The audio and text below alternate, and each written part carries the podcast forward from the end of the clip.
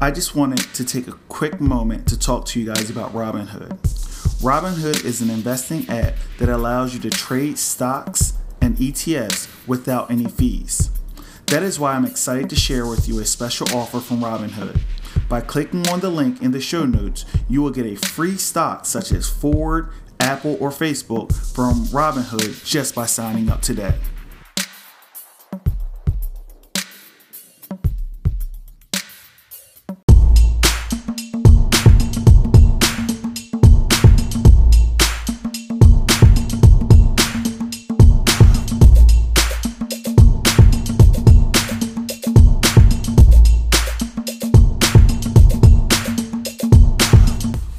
What's up, guys? This is Corey, and welcome to the next episode of the Stretch 4 podcast.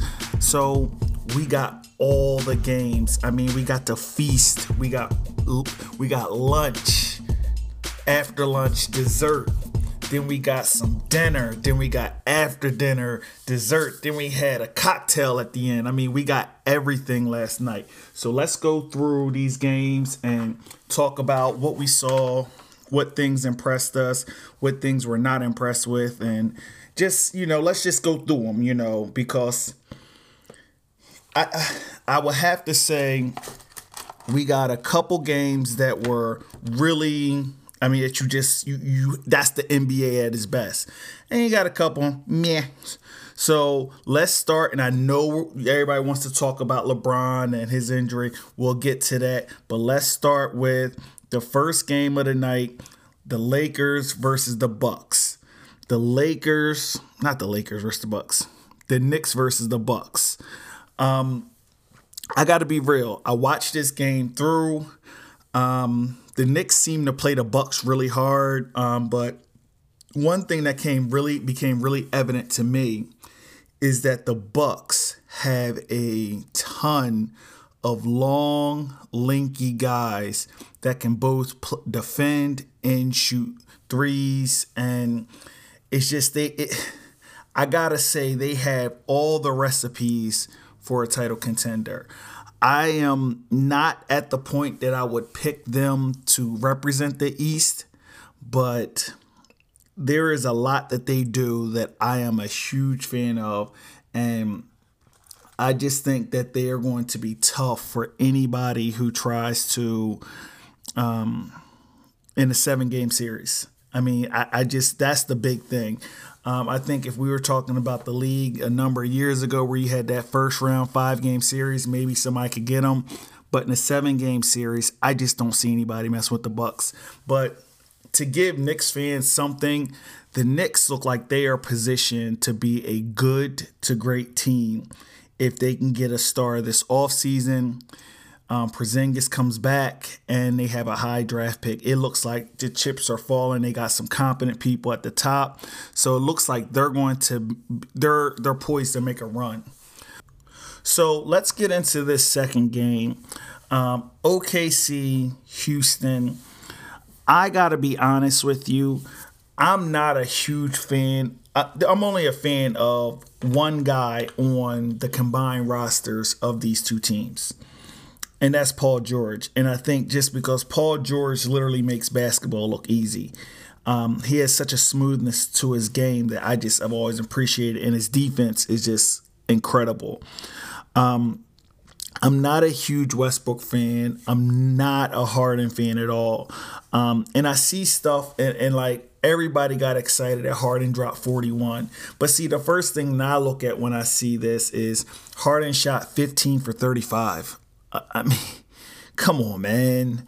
Um, now Westbrook wasn't much better. He shot at a 40% clip at 10. I mean, I'm, I'm sorry, Paul George was 10 for 25, but 35 shots. Golly. I mean, um, I like Capela's doing his thing. He got 23 boards, but I just I looked at that game early and I saw a whole I saw two guys going at each other, George and Westbrook. I mean not George and Westbrook, Harden and Westbrook, um, kind of tick for tat. And I just I really don't like their game and they don't they don't show bad like they don't display basketball the way that I've come to appreciate it. Um, they're not efficient players, and I think that guys like guys like um, Westbrook and Harden will never lead their teams to championships. And I say that because growing up as a Sixers fan, we had Allen Iverson, and I love Allen Iverson. But it it was clear to me very early that Allen Iverson not being an efficient player, that he was never going to aim is going to a championship. Um, and I think the same is going to be true for Harden and Westbrook. We'll see, but that's just my thoughts on it. Um, going to the 5:30 game, Sixers Celtics. I said this before. I, I, said that I didn't feel if the Sixers had the depth um, to um, beat the Celtics, but also the thing that I don't see is there's a few things. Um,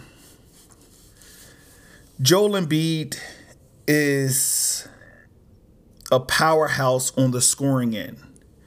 But there's two stats that I think are horrible about Joel Embiid's game. A, he had zero offensive rebounds, which is criminal for a guy that big. He he did end the game with 16 total rebounds, but he had zero on the offensive end, which are vital if you're going to keep your team alive and being able to um, compete. And the other thing that I don't like about Embiid's game is the fact that he is he doesn't get credited with a lot of turnovers. However, he's responsible for a lot of turnovers.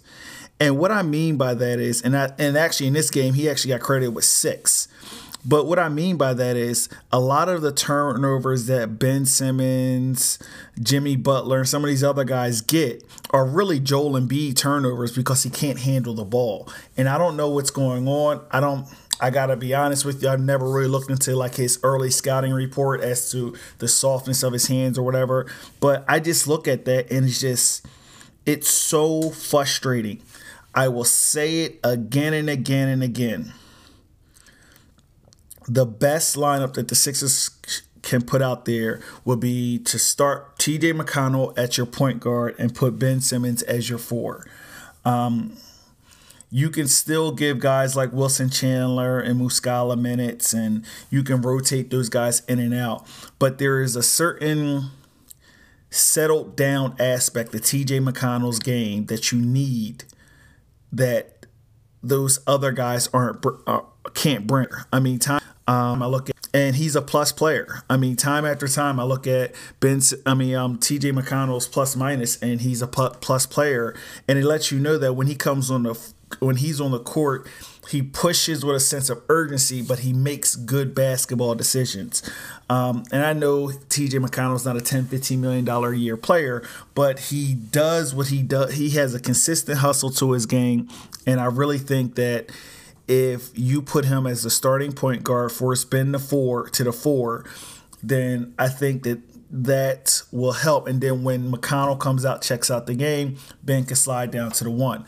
I think what they're doing now is they're doing the opposite, where Ben's in the game, he starts as point guard. Then when McConnell comes in for his short spurts, Ben switches to four. I think that needs to be reversed.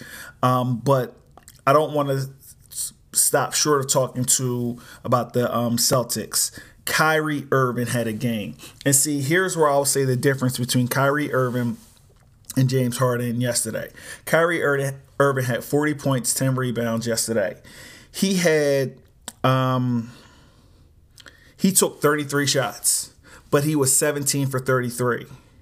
So he was shooting over 50%. So that's the, that's what you want. A guy who's shooting over 50%, you want him taking more shots. Um, the one stat that I always look at with Kyrie Irving and I I would love to see improve is I would love to see his stat his assist numbers go up. His assist number, he only had 3 assists yesterday. Um, which for being the level of a point guard that he is, I think that it's just he has to get better with that. But I think what his team needed yesterday warranted him having that stat line. So I'm not going to beat up on him because his team needed him to have that stat line. Jayson Tatum played a game. I mean, he was he, wasn't really efficient. Um, but he did hit the board strong, and he was just he had a um, he's he's a plus player yesterday, obviously, but he I think the the biggest concern that Boston has is giving a guy like Jaylen Brown 20 minutes and he's at a minus 14 and he gets four points. I mean, Boston has so much talent that that can be a thing. Um, Gordon Hayward five points with 28 minutes. It's I don't I don't know, man. I don't. I think Boston might end up trying to get rid of Hayward at the end of this year, um, or package him for any kind of deal that they um, try to make for like Anthony Davis. I don't think Hayward's long for this team.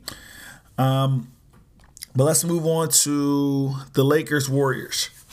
Um, now, I will tell you now, I saw highlights from this game. It's a day off. I'm a married man. Got to spend time with my wife, so we watched the movie. But I did see a lot of the highlights from this game, and I know the biggest highlight is, and it takes away what actually happened. The biggest highlight is LeBron James gets injured. Now they're saying he should be out for a few games to come back, but I don't look at that at all. The biggest thing that I look at is that a level of credit has to be given to the Lakers for the defensive stance they took. I mean, the and the well, they actually got them on both ends because offensively the Lakers started off hot, but that third quarter when you just saw you saw and I know you felt it that run where here they come. Here comes the Warriors. They're coming, and it was like a one possession game.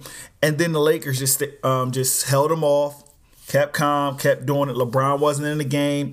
LeBron was out. They just kept going, and then they just dominated them in the fourth quarter. Um, and that's where having a guy like Rajon Rondo is just so key. I mean, 10 assists, zero turnovers in 23 minutes. Um, there's not too many guys in the league who can do that. I mean, and anytime Andre Iguodala is your leading scorer as the Warriors, you know as a team you're in trouble. I mean, now granted, he was on fire, but when you got guys of Steph Curry, Klay Thompson, um, Kevin Durant, it's it, it, and they're not scoring that much. That's that's a problem. I think they line for 45 points. Um, and the other big issue is, and um, and the other big issue is, and Bill Simmons actually wrote something up on this on Twitter. I mean, there was a time when you could, you were guaranteed from Draymond Green certain numbers, and I'm just gonna really um, try to find it. He was talking about the numbers that you can that you can expect from a guy like Draymond Green. Um, let me see. Okay, here it is. Here it is. So, Bill Simmons mentioned that there was a time where you can count on Draymond Green giving you 14 points, 10 boards, 7 assists um, a night, and his shooting would be somewhere in the area of 50 so percent from the field, you know, 39% from three, 70% from the line, and you could count on that every night and now you're in a situation where you can't count on that at all. I mean, and when I said you can't count on it, he wishes he can get those numbers. And he's, I, I believe he's 29 years old. And I think, I have to say that I honestly think Draymond's done. I mean, his defense is nowhere near what it used to be.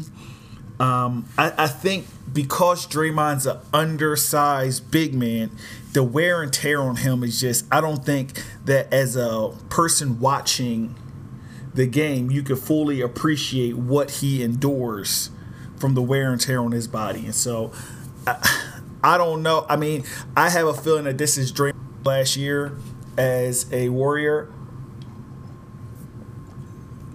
because he's going to want to um, he's going to want a maxed out deal, and they're not going to give it to him. I mean, they will be dumb to give it to him, and um, I think this is the da- I think this is the breakup of some of that, um, especially requests to be traded. Um, Durant goes to be traded. Durant goes elsewhere, so you're left with just the Splash Brothers, and you kind of see what ends up happening from there. So we'll see. I mean, it's all speculation right now, but let's focus on this season And the last game of the night, Jazz um, Trailblazers. Somebody I was listening to the Ringer NBA show, and one of the guys said the Trailblazers right now are the true epitome of the need to get Carmelo Anthony.